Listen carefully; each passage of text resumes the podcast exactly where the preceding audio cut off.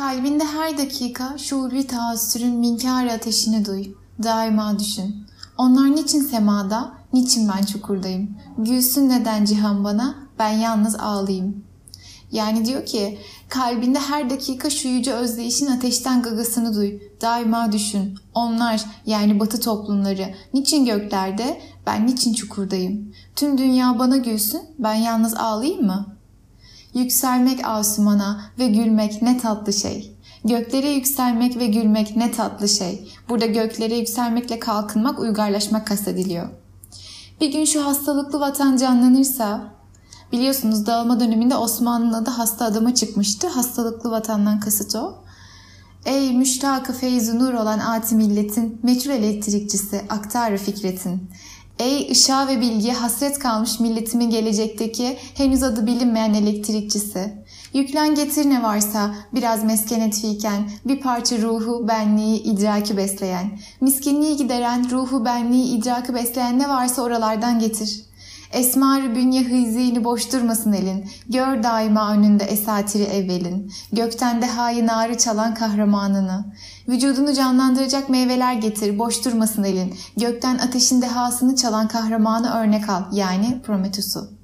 Varsın bulunmasın bilecek namüşanını. Varsın insanlar senin adını sanını bilmesinler, önemli değil. Bu şiiri bilen varsa gözlerinden öpüyorum. Tevfik Fikret'in Promete adlı şiiri. Ben lisede sevgili edebiyat öğretmenim Özden Gürsoy sayesinde öğrenmiştim. Herkes bir şair ya da yazar seçip hayatını eserlerini anlatacaktı. Ben Tevfik Fikret'i seçmiştim çünkü onun zekası, açık fikirli oluşu ve dönemin zor koşullarına rağmen savunduğu uygarlaşma arzusu beni çok etkilemişti. Sağ olsun Özden hocam da anlatımımı beğenip tüm okul anlatmamı istediği için daha çok heveslenmiştim. O yüzden hala hatırlarım. Tevfik Fikret Mustafa Kemal'i de etkileyen isimlerdendir bu arada. Yolunuz Rumeli Hisarı'nda Boğaziçi Üniversitesi'ne doğru düşerse Tevfik Fikret'in Ayşen adını verdiği artık müze olan evini gezebilirsiniz. Bir dönem hocalık yaptığı için okulun dibinde boğaz manzaralı harika bir evi var. Konumuza geçmeden önce birkaç şey söylemem lazım. Tüm İzmirlilere geçmiş olsun ve kaybettiklerimiz için de başsağlığı diliyorum. Benim de kardeşim İzmir'de okuyor. Herkes için çok korktuk gerçekten. Bu şekilde başka kayıplar yaşamamız dileğiyle deyip konumuza giriyorum. Prometheus'un kim olduğunu bu şiir sayesinde öğrendim. Bugün size anlatacağım. Eminim siz de kendisine saygı duyacaksınız. Hatırlarsanız Pandora bölümünde Titan kardeşler Prometheus ve Epimetheus'un kil ve suyu karıştırarak ilk insanı yarattığını konuşmuştuk. Epimetheus hayvanlara çok iyi koku alma, güçlü pençelere sahip olma gibi e, özellikleri dağıtırken elinde insanlara verecek hiçbir şey kalmadığı için insanlar doğaya karşı çok güçsüz kalırlar. İnsanların bu haline üzülen Prometheus, Olimpos dağına gidip demirci tanrı Hephaistos'u sarhoş edip onun ocağındaki ateşten bir kıvılcım çalar. Kıvılcımı bir kamışın içine saklayarak yeryüzüne getirip insanlara verir. İnsanlar ateş sayesinde ısınırlar, hayvanlardan korunurlar, yemek pişirirler, alet yaparlar. Yani insanlara medeniyetin yolunu açan her şey ateşin kullanılması sayesinde olur. Bunu öğrendiğinde kendi evinde hırsızlık yapılmasına çok kızan ve insanların güçlenmesinden endişelenen Zeus, Prometheus'u sonsuz bir acıyla cezalandırır. Onu Kafkas dağlarında bir tepeye zincirletir. Bir kartalı her gün gelip Prometheus'un karaciğerini söküp yemesi için görevlendirir. Kartal her geldiğinde Prometheus acılar içinde kıvranır. Gece olduğunda ciğeri iyileşir, eski haline döner. Ertesi sabah Kartal tekrar gelip tekrar ciğer yer ve bu işkence uzun bir süre böyle devam eder. Ta ki bir gün Herakles yani Herkül gelip Kartal'ı öldürene kadar. Burada işkenceden kurtulduktan sonra bile Prometheus'un söylediği çok bilinen bir cümle var. Der ki Zeus tahtından düşmedikçe benim işkencelerimin sonu yoktur. Hikayenin o kısmı ise kaynaklarda farklı farklı tabii ama kısaca şöyle. Prometheus önceden gören, önceden bilen anlamına geliyor. Yani Prometheus geleceği görme yetisine sahip kahin bir titan. Zamanında Zeus'un babası Kronos tahttan indireceğini de bilmiş. Zeus şimdi de gelecekte kendisinin neyin beklediğini endişeyle merak eder. Bu yüzden Herakles'in Prometheus'u kurtarmasına izin verir. Prometheus da ona gördüğü kehaneti açıklar. Zeus'un o sıralar peşinden koştuğu Tetis babasını devirecek çok güçlü bir oğul doğuracaktır. Eğer çocuk Zeus'tan olursa Zeus tahtı kaybedecektir. Bunu öğrenen Zeus Tetis'i bir ölümlüyle evlendirir ve Akileus yani Aşil doğar.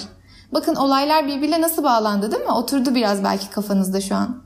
Olimpiyat meşalleri de bu hikayeden esinlenerek kullanılmaya başlanmıştır. Olimpiyat başladığında yakılır ve elden ele sporcularla beraber dünyayı dolaşır. Umarım izlemişsinizdir. Çok eğlenceli o gösteriyi izlemesi. Tüm bu hikayelerde ateş bilgeliği, yaratıcı gücü temsil ediyor. Nerede olursa olsun, ne pahasına olursa olsun ona ulaşmaktan vazgeçmememiz anlatılıyor. İlim Çin'de de olsa gidip alınız öğretisiyle büyüyen insanlar olarak bu bakış açısı bize tanıdık aslında. Peki Prometheus'un işkenceden kurtulduktan sonra söylediği o afilli lafa ne dersiniz? Zeus tahtından düşmedikçe benim işkencelerimin sonu yoktur. Yani Zeus gibi bilgiyi kendine saklayan, başkalarının cehaletiyle tahtını korumaya çalışan zorbalar, hele ki bizim tanrılaştırdıklarımız var oldukça benim her gün ciğerim sökülüyor diyor Prometheus. Ah be Prometheus, sen de bizim ciğerimizi yaktın şimdi. Bilgiyi kendine saklamak derken kurumsalda çalışan beyaz yakalı eski meslektaşlarıma da tanıdık gelmiştir eminim bu olay. Kapatırken çok sevdiğim Promete şiirini size bir kez daha hiç kesmeden okumak istiyorum. Ee, yani dinlemek istemeyenler şu andan itibaren kaydı kapatabilir. Çünkü çok Osmanlıca kelime var biliyorum. Takip etmesi çok kolay değil. Ben de doğru tonlamayı pek beceremem. Şimdiden aramızdaki edebiyat öğretmenlerinden af diliyorum. Bilgi ateşinin peşinden koşmayı ve onu olimpiyatlardaki gibi elden ele ulaştırmayı hiç bırakmamamız dileğiyle. Kalbinde her dakika şulvi taassürün minkar ateşini duy. Daima düşün. Onlar niçin semada, niçin ben çukurdayım? Gülsün neden cihan bana, ben yalnız ağlayayım. Yükselmek asmana ve gülmek ne tatlı şey. Bir gün şu hastalıklı vatan canlanırsa, Ey müştakı feyzi nur olan ati milletin, meçhul elektrikçisi, aktarı fikretin, Yüklen getir ne varsa biraz meskenet fiken, bir parça ruhu, benliği, idraki besleyen, esmar bünye hızini, boş durmasın elin.